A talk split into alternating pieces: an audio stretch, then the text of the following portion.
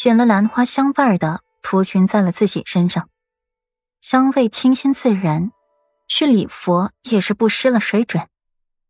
沉香去而复返，身后带来了五皇后，一袭皇后华服裹身，衬得五皇后更加的光彩照人了。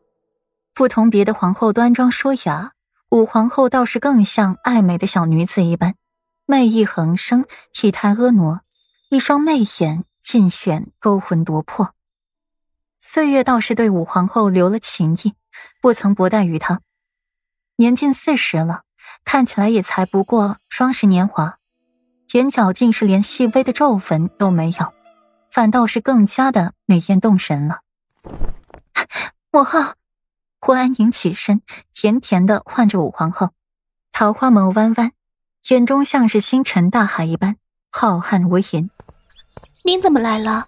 也不让人通报一下。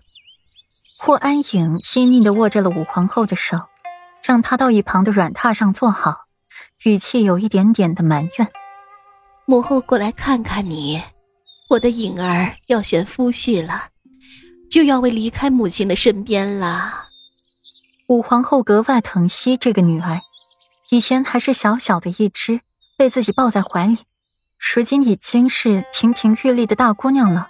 该到了许配人家的年纪了，再留可留不住了。母后，霍安影娇嗔道，面上尽是娇羞之意。女儿还想要多多陪陪母后呢，才不想这么早嫁人。哦，是吗？若是嫁的人是裴世子，颖儿岂不是要欢天喜地的立刻把自己给嫁过去？武皇后眼眸一闪。调侃着霍安影，眼里满满的宠溺笑意。母后，难道你当初不是这么想的吗？武皇后当初的意思就是让九公主嫁给裴玉的，只是那时候裴玉刚回来，手段凌厉，脾性难以琢磨。离开平城十年之久了，也不知道他现在是一个什么情况。尤其是看到他以雷霆手段。替裴温两家翻案、狠厉无情的样子，让武皇后心生惧意，不敢把自己的女儿嫁给裴玉，生怕把九公主给搭进去。想着等裴玉的脾性摸清楚一些，他待九公主好一些，越想要越得不到。这种变化到极致的时候，哪知道裴玉到最后竟然另娶他人了，打断了武皇后的计划。真是母后的小棉袄。那颖儿，你有什么打算吗？武皇后轻轻的刮一下霍安颖的鼻子。霍安颖低下头，一副小女儿姿态的样子，绞着自己的手指，眼眸微垂，敛去了眼底的幽默色彩。她得不到的，旁人也妄想要得到。武皇后不知霍安颖心中的想法。只是默默的支持他，摸着女儿的秀发，慈爱道：“无论母后的女儿想做什么，母后一律满足你。”母后，兰长表妹最近怎么没有见到呀？霍安影不解，自己都回宫这么久了，愣是一次武兰长都没有见到，不符合武兰长的性子呀。霍安影鲜少在平城。但是对于武兰长的名声还是颇有了解的。